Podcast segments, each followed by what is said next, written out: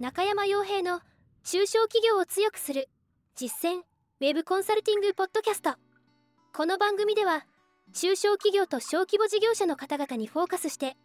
ウェブ活用情報を中小企業専門ウェブコンサル会社株式会社ラウンドナップ代表取締役の中山洋平が実践700社以上のコンサル経験をもとにお送りしています。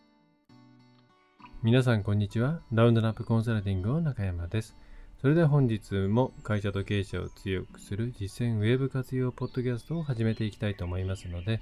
ぜひとも最後までお聞きいただければと思います。はい、えー、今回のまあ早速テーマなんですけども、えー、昨々日ですかね、えー、メールマガジンの方で、えー、Google マップの今の現状と危険性、まあ、自衛策というような内容をお送りいたしました。読んでいただいている方もい,、ね、いない方もいらっしゃるかと思うんですけれども、まあ、現在の Google マップが一体どういう状況なのか、ね、主に口コミというところから、えー、その状況と、えー、まあ、実際非常に、ね、悪質な業者あるいは手口、えー、いたずらなどに対して、打つ手が、まあ、あまりないんですよねという状況と、まあ、それに対して、え、どういうことをしておくことによってリスクを減らしていくことができるのかというところを、え、メルマガの方でザクザクと書かせていただきました。えー、結構ね、もうローカルに関しては昔からご相談はあるんですけれども、まあ、どんどん増えているなというところが正直なところで、まあ、それはね、こういった悪質なね、やり口が横行してきたこと、ま、それに対しての対処という面もありますけれども、まあ、それによって、えー、Google の判断基準が様々なところで、えー、まあ、厳しくなってしまったりして、まあ、本来、ね、えー、怪しまれるようなものではなかったとしても、うん、例えば口コミが出ないとか、削除されてしまったとか、えそういったことも起きているんですね。はい。でそういったことを中心にまとめているので、ぜひ読んでいただければと思います。まあ、なるべく、えー、そういう実体験、えー、実際の業務を元にしたノウハウをお送りしている、まあ、メールマガジン、そして、えー、こちらのポッドキャストになっております。えじゃあ今回はそれに対してね、何をやっていくかというところなんですが、えまあ、元のニュースになった、えーと、Yahoo ニュースの方で見たんですけれども、えタイトルは、え Google マップの低評価を削除します。営業断ったら、え低評価が大量に。Google は詐欺集団に報酬は払わないでと呼びかけという記事があり、えそれが、まあ、それを見てね、え書いたんですけれども、で、そこのコメント欄の方ですね、まあ、Yahoo ニュースなんで、まあ、いろんなコメントがあるわけなんですけども、まあ、そこで、まあ、これはちょっと補足しておいた方がいいなという内容でしてであったり、ちょっとこれはね、えー、邪推しすぎじゃないというところがあったり、いろいろ出てきたので、ここでザクザクザクっとですね、重要なものをピックアップして、えー、お伝えできればと思います。まあ、こういった内容は、えー、違うよというところを分かっていただければということですね。はいまあ、結構コメントすごいんですよ。今と撮っている段階で、えー、記事が出てから2、3日ぐらいですかね。の段階でこれを今収録しているんですけれども、コメントが578件ということで、やはりこう、注目度が高いんだなということを感じております。はい。で、まあ、Yahoo の方ですね、ちょっと名前とかそういうところは出しません。別に、あの、そのね、是非を問うということではなく、あくまで、まあ、材料としてというふうに言うと、ね、まあ、どうかと思うんですけれども、えー、それが主眼なので、えー、どなたとかそういうことは、えー、言いません。ただ、あの、抜粋していきますので、まあ、全文読みたいという方は Yahoo の方の記事を見ていただければと思います。記事というかコメント欄ですね。はい。えー、ではまず行きましょう。そうですね。ですね。まあ、まず、そうですね、えー、読んでいきましょうか。まあ、飲食店が、えー、Google マップのレビューで評価1を海外から付けられる中で、え、低評価を削除しますという電話がかかり、それを断ると低評価のレビューが集中したとのことで、えー、海外国内の人物らがタッグを組んで組織,、えー、組織的に行っていることも考えられますというふうにあります。まあ、これはですね、まあ、そうですね、うんと、まあそういう、なんでしょうね、大規模にやっているところがないとは言いませんが、えーま、私が把握している範囲では、まあ、おそらくこれは、えー、まあ、国内で、えー、でしょうね、タッグを組んでいるというレベルではなくて、国内でいろいろなところにですね、まあ、カモを見つけて連絡をして、えー、ダメだったらですね、海外の、まあ、そういうことをやってくれるマーケットプレイスみたいなものがあるんですね、正直。えー、そこに振ってやらせているぐらいの、うーん、タッグの組み方ではないかなと思います。何かこう、世界中に広がる Google マップレビュー詐欺部隊なものがいるというのはちょっと考えすぎかなというふうに思うんですね。えー、ただそういったネガティブなコメントをつけるサービスというものは、えー、実際お金で買えるんですね。まあ、日本語っていうところになってくると多少、えー、敷居が高い、まあ、それをやってくれるスタッフっていうのがね、あんまりいないっていうことがあったんですが、まあ、このチャット GPT とかですね、えー、翻訳系のツールが発展してきたおかげで、えー、ワールドワイドな人に対して、ワールドワイドな人で日本語がわからなくても、えー、まあ、それっぽいレビューを投稿することができるようになっちゃったんですよね。まあ、その関係で、え日本語対応、しかも安いレビュー、まあ、悪質レビュー、まあ、悪質レビューを売るっていう形だと、マーケットプレイスでは今跳ねられるんですね。マーケットプレイス側でも、そういったネガティブな、例えばネガティブ SEO とかネガティブコメントとかネガティブなものっていうのは基本的には、え NG で、え出品しても跳ねられてしまうので、まあ個人的につながって裏でメッセージでやり取りをするとか、まあそういうやり方が多いみたいですね。まあ堂々と、えっ、と、バランスを取るという名目で、レビュー、低評価のレビューであったり、あとは、えー、YouTube なんかでの低評価を押すよっていうような名目で実際それネガティブだよねっていうようなやり方をやってるとこもまあ探すとあるんですけれどもね、うちも追跡調査とかやったりするんで、えー、であというとこにあったりするんですけども、まあそういうとこに投げてるぐらいのレベル感だと思います。まあ逆に言えばそれぐらいカジュアルに、えー、海外からそういったことができるようになっているので、下手したらこれ個人でもできちゃうんですよね。で、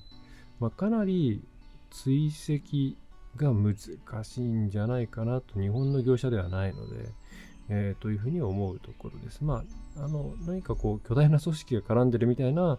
えー、ことは考えない方がいいんじゃないかなというふうには思います。はい。ですね。で、それからですね、うん。まあ、これも結構あったんですけれども、まあ、要するに、えー、フェイクレビューが増えて、えー、いるということで、まあ、そのフェイクをこうフェイクかどうかを、えー、判定するようなサービスを、まあ、Google も入れてはどうかと、まあ、それはあの、なんでしょうね、えー、違うな、えー、フェイクレビューなんかを見分けるサービスもあるからみんなそれを使ったらどうですかみたいな、ね、意見も。ごめんなさい。あるんですけれども、あの、私の経験上ですね、皆さんほとんどが星しか見ていないんですね。そのお店を決めるような方って。その中のレビューが何なのかっていうところを決める人っていうのは、もともとそのお店とかサービスに興味がある人で、例えばその飲食とかみたいな本当にその場でパパパパって決めなければいけないようなサービスに関して言うと、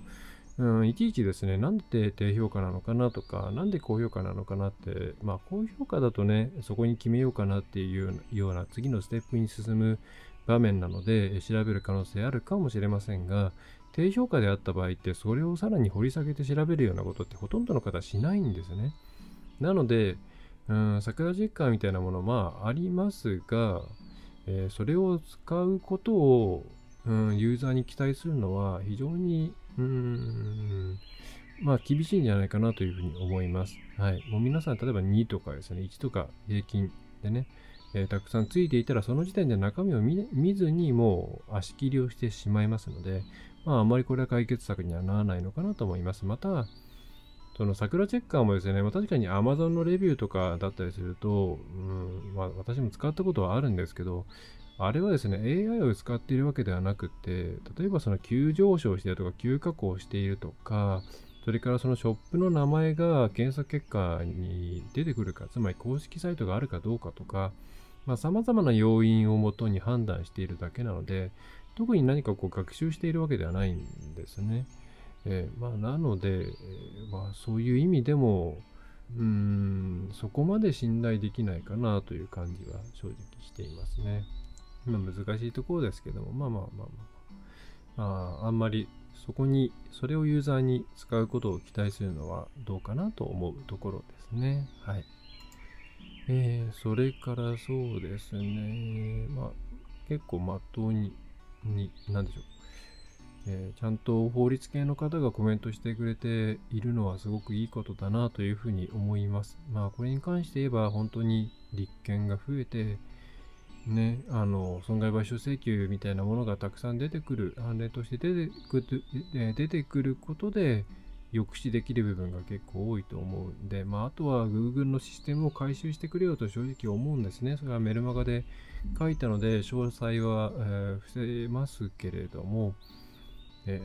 ー、Google だってもうちょっと野放しなんですね、正直。Google ってマップに関して全然野放しなんですよ。な窓口すらないんですね。まともな対応が期待できないんですね。えー、で、重要なインフラを担っているものとして Google それでいいのかっていうのはもうすごくそれは感じるんですが、まあ、現状として、えー、Google のマップの方は窓口すらない。まあ、要するに報告することしかできないので、まあ、我々がやるとしたら、まあ、いかに効果的に報告を伝えるかっていうところをやって、まあ、できるかどうかかなみたいな、そういうことをやっているわけなんですけどもね。えー、まあ、なかなか難しいので、これはまあ国内、Google の、ね、日本法人だけでも、うん、何か動かせるようなムーブメントが、ね、出てくるといいなというふうには思います。はいえー、それからですね、えーまあ、他に、え、こんな意見もあります、え。スマホからの口コミ投稿の際には、位置情報送信を必須要件にして、え当該店舗などにいるときだけに書き込めるようにすれば、え結果的に自宅などから大量の低評価投稿はできなくなる。えー、というご意見がありますが、まあ、これはですね、うん、諸刃の剣かなというふうに思います。えー、なぜかというと、まあ、確かにですね、特にローカルガイドっていう仕組みあるんですけど、ローカルガイドので、そういう点数稼ぎ、低評価、低評価つけまくりみたいなですね、えー、人に対しては、うん、効果的かなとは思いますね。えー、これローカルガイドっていう仕組みがありまして、例えば写真を投稿したら何ポイント、レビュー投稿したら何ポイント、えー、新しい場所を登録したら何ポイントみたいにしていて、まあ、それでレベルが上がっていくんですね。で、まあ、このですね、ゲーミフィケーションの悪いところが出てると思うんですけれども、まあ、そのために行ったこともない店に対してですね、まあ、星3つとかだったらまだしも星1つをつけて無言で去っていく、無言レビューですね。えー、みたいなことを山のようにやって点数を稼ぐ輩がいるんですね。えー、まあ、なので、えー、メルマガでもですね、えローカルガイドをやる、あるいは口コミを書くとしたら、窓口の、え窓口、えとしての、まあ、メールアカウントとか、うん、そしてそれにちゃんと対応しなかったらサスペンドするとかそういう仕組み入れた方がいいと思いますし、また、過去の自分のレビューを非表示にできる。それはプライバシー上必要なんだと言われると、うーんとはなってしまうんですけれども、うん、でもね、私としては、こう、商売する側の人間はもう必死でやっているわけですから、それは評価する側もきちんとやるべきではないのと思うので、私はその過去の自分のレビューの結果を非表示にするというオプションがあること自体が間違ってると思ってます。まあ、ただ、現状はできてしまうので、まあ全く終えないわけなんですよね。自分が過去にやってきたレビュー丸ごと終えるようになるとまた少し抑止力にはなると思うんですけどね。えー、でで、まあそういう方に、えー、ちょっと話戻します。そういう方に対しての抑止力にはなるでしょうと。まあ当然家からドバババってやるわけですからね。ただ、うん、少なくないケースでこういったレビュー、特に、うーん、えー、良いレビューを捏造というかですね、まあ、本当はやっちゃいけない対価を与えてレビューを書いてもらうですね、えー、そういったことをやっているのは、みんな事務所でやってもらってるんですね。大体言うほど皆さん Google アカウント持ってないですから、やっぱりその場で作って、そこで書いてもらって、それでやっぱり家に帰ってからお願いしますねっていうと、当然書いてくれる人の率って下がってしまうわけですね。ましてや、えー、そこでじゃあ事前にもうクオカード渡しちゃいますみたいなことになってしまうと、まあ持ち逃げじゃないかみたいな状況になっちゃうこともあるわけですね。えー、で、また、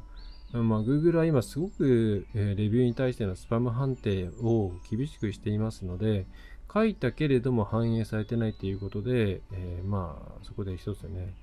あ紛争が起きてしまう可能性すらあるわけです。まあ、なので多くの場合、店内の端末で教えながら書いてもらうということをやってるんですね。で、これはまあ、基本的に NG に近いんですね。そのその場でインテンインセンティブを与えてる例がほとんどだからですね。割引だったりとか。で、えー、こういうレビューが今すごく弾かれやすくなってます。はい。えー、例えば従業員みんなで書くとかそういうことも含めて、同じね、えー、Wi-Fi を使っていたりとか、同じパソコン、ね、IP、えー、そういったものから大量に口コミが、えー、入ってきた場合は、まあ、むしろ Google はそれをスパムと判定するというような、えアルゴリズムを強化していると思われますので、まあ、いると思われますというか、まあ、いますね、確実に。えー、なので、えー、この GPS っていうものを必須要件にするっていうのは、まあ、ちょっと、うん、弊害もあるなと。つまり、店舗でやってる人たちは、むしろやりやすくなってしまいますからね。うーん、かなまあ、あとはそうですね。まあ、GPS は偽装できるよっていうようなコメントも結構あるんですけど、GPS 偽装に関して言うと、結構 Google はですね、対あの見抜けるんですね。で、えー、あの、ナイアンティック、えー、まあ、一番有名なところで言うと、ポケモン GO。えー、それから、まあ、元祖で言えば、えー、あれですね、えっ、ー、と、出てこない。えー、っと、ナイアンティックの、ナイアンティックの、はい、あの、青と緑に分かれるやつ、えー、何でしたっけ？えー、エンライトメントとですね、えー、あ、出てこない。うわ、本当に出てこないですね。えー、イングレス、イングレスですね。イングレスから始まった位置情報ゲームをやってきて、まあ、あとはピクミンとか、まあ、最近だと何やっていましたっけね。えモンハンとかもやってるのかな？まあ、いろいろやってますけれども、あれで、まあ、要はですね、位置表、位置、えー、えー、じゃない、位置偽造、えー、なんだ、今 GPS を使った位置偽造か。位置偽造でいいのか？えー、位置情報偽造っていうものを、まあ、要するにチートですからね、それは。それに対しての、うん、判定をかなり磨いてきているので、もう例えばですね、シンプルに Chrome とかの、えー、緯度経度を変えて、えー、センサリングを、まあ、オーバーライドするっていうようなやり方とかって、もう全然通じないんですね。はい。えー、で、例えばじゃあ端末側の GPS をフェイク GPS みたいなソフト、アプリを使ってっていうのも、もうそういったゲーム、ね、でのチート情報って、まあ、技術的な面もあって私も追っていたんですけども、もうほとんどがダメで、まあ、かなりいろいろなところの情報をもとに Google としては判定を行っているので、まあ、それに関して言うと、まあ、Google の位置情報を、は位置情報を偽造しちゃえばやり放題になっちゃうじゃんっていうのは、まあ、それはちょっと、えー、Google を舐めているかなっていう気がしています。はい。えー、で、まあ、ここで注意点としてはですね、あのちゃんとガイドラインに沿って対価を与えるわけでもなく、レビューを書いてもらうというような仕組みを入れている方で、えー、アカウントを持っていないから、じゃあ会社のパソコンからやってくださいよ。Wi-Fi もつながってますしっていう方は、それやめた方がいいです。あの、スパムと思われる可能性が非常に高いです。えそれによって最悪店舗のアカウント、ビジネスリスティングが、うん、いじれなくなったり、まあ一時、一時停止じゃないんですけども、全然レビューが増えなくて、情報も更新できないような感じになってしまうこともあるので、えー、それはやめましょう。もうちゃんと分かりやすい資料を作って、えー、ご自宅でやってくださいねというような形にするか、うーん、まあ別に裏技じゃないんですけども、せめてモバイル通信でやるですね。自分の携帯でやるようにしてもらった方がいいですね。まあ、セキュリティ的な観点でも。はい。えー、っていうのがありますね。えー、あとで、あ、これいいなと思ったのはですね、えっ、ー、と、Google 側も漢字だけではなく、短い期間に急激なマイナス評価、あるいは高評価があったときには、この評価は最近急激に変化しています。他のサイトなどの評価も総合的に見て判断してくださいなどの表記をするべきではないかという意見、ご意見がありまして、あ、なるほどね、と思いました。そうこれいいですよね、えー、急に上がってます、急に下がってますっていうのは、まあ、マスコミとかにね、えー、取り上げられれば、えー、いきなり来る人が増えて口コミね、え変わったりしますし、まあ、それ、そういうことが、まあ、あったらあったで、その、実際に行ってみたらどうだったんだっていうのが、ね、気になる方も多いと思うんで、まあ、こういった球場初球場、そうですね、これなんかいいなと思いました。なるほどと、その観点はなかったですね。まあ、Google もそういう仕組みを入れてくれるといいんですけどね。Chrome の機能拡張で入りますよみたいな形だと、もうそんなのみんな入れないですからね。はい。で、あとはそうですね。えー、えー、とあとは Google も、まあ、こうしたらいいんじゃないかというご意見で、えー、ある程度長い期間アカウントを保持して利用している、えー、他のユーザーからの信用があるとかでユーザーをランク付けして、低ランクの評価は掲載しないなどの処置をしないとダメかもなというような形ですね。ま、これはもう Google は入れてはいると思います。もう本当新規アカウントで新規で、で、なんでしょうね。本当に悪気なく、えー、行ったお店のレビュー初めて書いてみましたみたいなケースってなかなか表示されないんですよ。えー、まあ、これはもう Google もそういうところを、えー、加味して、まあえー、急にそういったレビューが復活したりするところを見ると、そのお店が定期的にちゃんといろんな人のレビューがついていて、あちゃんとした状態なんだなっていうことが分かった時点で過去のものを復活させるようなアルゴリズムを入れてるんじゃないかと思うんですね。はい。えー、なので、えー、で、その際にやっぱりある程度ずっとレビューをし続けていて、えー、レビューをしている地域も近くて、さまあ、様々な多様なね、えレビューを投稿している方がやると、一発でポーンと出たりするんですよ。まあ、なんで、まあ、このアルゴリズムは入っていると思います。で、同時に思うのは、これは私の意見ですけども、まあ、レビューアー同士で、うん、コメントの口コミに対しての、うん、もっとそうですね、今一番アグレッシブな形としては、口コミに対しての反論も その場でできるようにしてもいいんじゃないかなっていうふうに思います。で、あとは口コミが今、あの、いいもの、グッドはつけられるんですけど、バッドはつけられないんですね。その口コミいいねっていうのはつけられるんですけども、まあ、バッドはつけられない。これは口コミ、どの口コミが上の方に出てくるかっていうところの掲載順位に影響しているんですけれども、まあ、バットもつけられた方がいいんじゃないかなと思います。まあ、この辺は、その、グッ口コミ、ね、追加だけではなく、高評価の口コミに対してバットをつけるみたいな、まあ、サービスも出てくれたとは思うんですけれども、まあ、それをさっぴいても、人からさらに評価される可能性があるっていうだけでもっと人間は慎重になると思うので、えー、そういった、うーん、なんでしょう、一方的に書き連ねる、書き連ねるというね、ものではない状況を作るっていうのはありかなと思います。まあ、あくまで Google さん頼りなんでね、えー、っていう感じはしますけどもね。はい。えー、それから次は、まあ、ここは Google に頑張ってもらわないといけませんねという方の意見です。えー、Google ローカルガイドはお金をもらってレビューしているわけでもない。そして Google がお金に、お店にお金を払っているサービスでもないためということ？忖度なしが基本です。どういう意味だろうな。えー、まあそうか。えー、お金を、えっ、ー、と、レビューを乗っけて練っていて、で、んなんだ、ちょっとすみません、日本語よくわかんないな。えっ、ー、と、お店の評価を支払ったお金によって勝手に変える日本の企業があり、まあ、まあ、これは某問題になったあれですね。はい。えー、それよりはかなり有効な情報になりますということですが、このあのローカルガイドはお金をもらってレビューしているわけでもないっていう値はですね、えー、とそれは事実だと思いますし、ただ、これね、お金もらってやってる状況の方がまだ改善しやすいなっていうのはあるんですよね。これね、ほとんどの方っていうのが、もうその自分のレベルを上げたい、レベルって抽象的なものではなくて、ローカルガイドのレベルを上げたい。といったような、まあ、自己顕示欲というか、うん、承認欲求みたいなものでやっているので、余計止めづらいんですよね。だからローカルガイド制度が入正直、まあ、自分もローカルガイドやってますけども、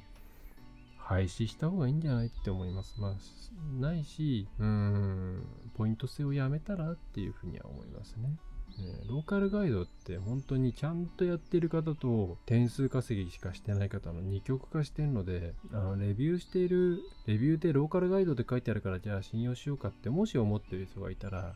あんまりそれはお勧めしないですね。えーそれから、えー何年か前には、えークラウドソーシングを使って安価で気に入らない店に低評価をつけてもらうということをやっている人が事件になってましたね。えーこれを海外で同じことをしているんでしょうか？これちょっと私は知らないですね。えっ、と、低高評価の方はちょっと問題になったのは知ってますね。ちゃんと取材に行った上で正直な評価をしているっていう理屈だったみたいですけど、まあちょっとグレーですよね。うん、お金をもらってやるっていうところと、Google のレビューを絡めるのはちょっと悪手だったんじゃないかなと思います。えーまあ、さておきですね、その次にちょっとずれますが、えー Google マップで店の名前が変になっているというものをたびたび Twitter で見かけて、なぜこんなことかと思っていたんですが、あれは誰にでも修正できるんですね。まあこれはまあよく事件が起きるとネット死刑、レッドリンチをするような方がですね、が学校の名前をなんかね、汚い名前変えたりとかいろいろね、テレビでね、酷評したらそのお店の名前変えられたりとか、まあ、まあ良くないですよね。まあ余計立ち悪いと思いますけれども、えーこれはまあ、何でしょう、情報を修正するっていうところから確かに誰でもできるんですね。でもこれはまあ、良いことでもあり、えーいかがなものかなって思うところもあるんですが、まあ、あの間違った情報というかガイドライン違反の名前を付けているようなところとか、えーを直すとか、あとそれから営業時間がね、ずれているのを直してあげるとか、まあ、そういった集合値というか、まあ、気づいた人が直してあげるっていう仕組みとしては私はすごいいいと思うのですが、結構これいたずらいたずらに使われます。だから皆さんも定期的に Google 自分のお店のローカルリスティングはチェックした方がいいですよ。ローカルリスティングっていうか、まあ、要は Google マップに載ってる情報ですね。えー今は検索画面で自分のお店の名前検索すると、Google の検索画面に、えーパッと、今のなんかね、えいろんな情報が出てくると思うんですけど、そこで、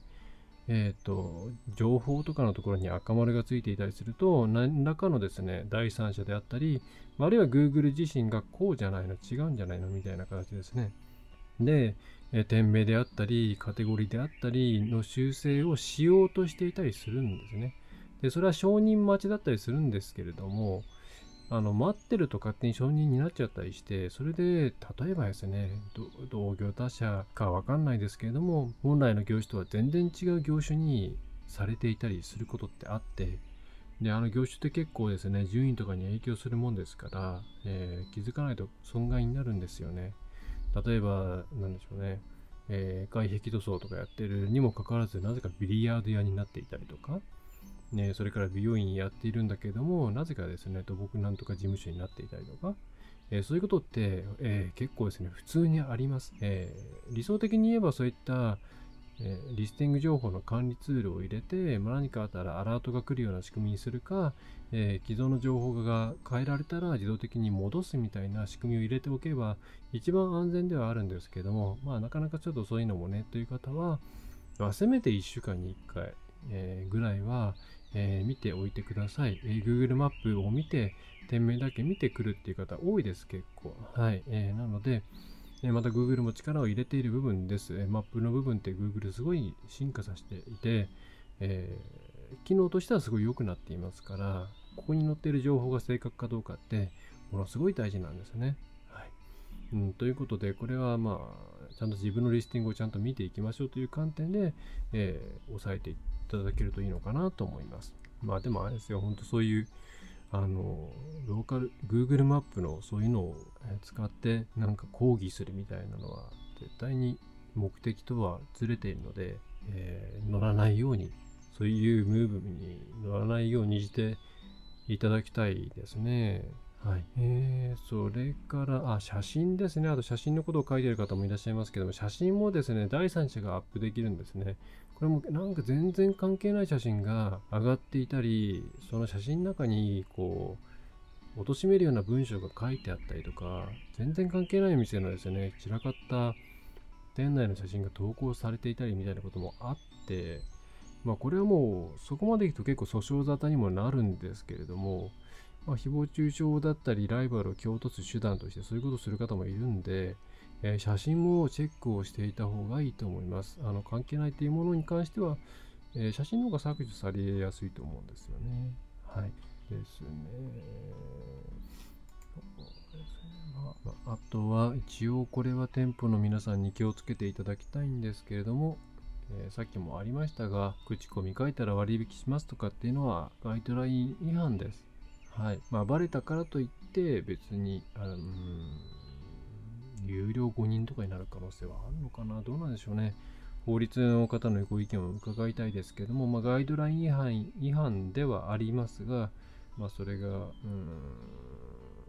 有料5人みたいになっちゃう可能性はなんかありそうな気がしますけれども、うん、口コミを対価を与えて、まあ、割引、クオカードみたいなものでやるのはアウトです。はい。で、これが、まあ、結構その、ネットだとこれ分かったりすると炎上とかになって、まあ、ある程度の抑止力になったりするんですけど、ただ一般の方そんな炎上しているとかですね、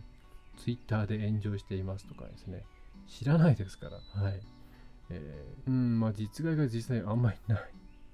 ないからやってるところが多いんですけど、ガイドライン違反だっていうことは確実なので、もしそれが何らかの形で Google のね、的にアウトっていうことになったら、まあ、リスティングを失う可能性がでかいですので、まあ、やめた方がいいですね。うん。まあ、あとはレビューちゃんと見る方っていうのは結構そういうの見抜けるようになってきてる感はあるので、まあそういう意味で言うとよろしくないのかなっていう気はしております。はい。そうそう。だ逆になんかいかにも桜な高評価をつけまくるみたいなところも出てきてますんで、なんかいたちごっこですよね。なんかしないと口コミ信じられなくなってしまう気がしますね。はい、えー、あと、結構多いのが Google 自身が営業してきてそれを断ると嫌がらせをしてくるよみたいなことを書いている方いるんですけどそれはないですねそもそも Google マップに営業部隊はいないです、えー、だ営業断ったっていうのはあるとしたらストリートビュー系の営業だと思います。そのえストリートビューに関して言えば、ストリートビューのなんか特定の条件を満たせば、一応 Google 認定という形ですかね。Google 認定フォトグラファーという形で、ストリートビューとかの撮影を、まあ、提案してもいいことになるんだったような気がする。えー、で、360度カメラとか持っていて撮影するっていうですね、まあ、サービス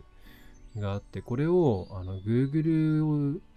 いかにも Google 公式を名乗って営業する会社や個人の方が、まあ、結構いたので、まあ、それと勘違いしてるんじゃないかなと思います。ね、ストリートビューの映像差し替えなんてできないですから、うん、そのあれはもうね、本当に機械的にやっていて、車が回って、えー、後処理して、載せるっていうことしかやってないので、えー、なんか Google が自分で何の営業するんでしょうね。広告営業ですかね。えー、をして、えー、それがダメだったから担当者が映像を差し替えるんだってことは、無理ですし、えー、それで、えー、低評価レビューをいっぱいつけるとか、高評価レビューを消すとか、それはない、ないですね。それは陰謀論に近いなというふうに思うんで、えー、それは、うん、なんでしょうね。違うと言い切れます。うーん、まあ、Google はシステム的に改善しなきゃいけないところは私はいっぱいあると思いますけど、その、Google 直でそういう悪どいことはしてないので、そこはフォローしておきますね。はい。はい。まあ、意外と同じような内容が多かったので、これぐらいにしておこうかなと思うんですが、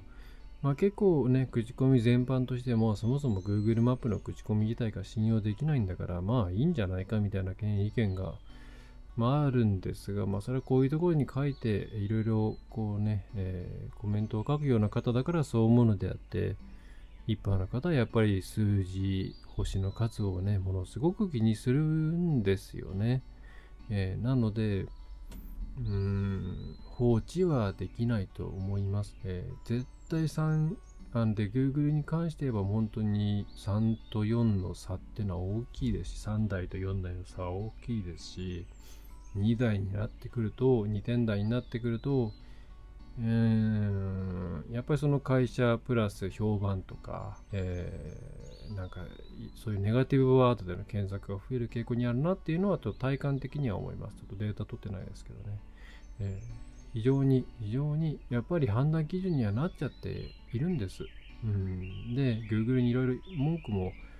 言いたいことはあるんですけれどもやっぱりこちら側としても自衛しなきゃいけないと。えいう状況は、ま、変わらないかなというふうに思います。まあ、これはそもそものレビューが始まった時期から、まあ、あるいは他の会社のレビューが問題になっていた時から、まあ、言われていたことではあるんですけれども、はいまあ、具体的にね、どういうことをやっていけばいいのかなというところは、ちょっとメルマガの方をまとめて見ていただくと嬉しいかなと思います。はいまあ、そんな感じで、ちょっと今回はただらにいろいろ、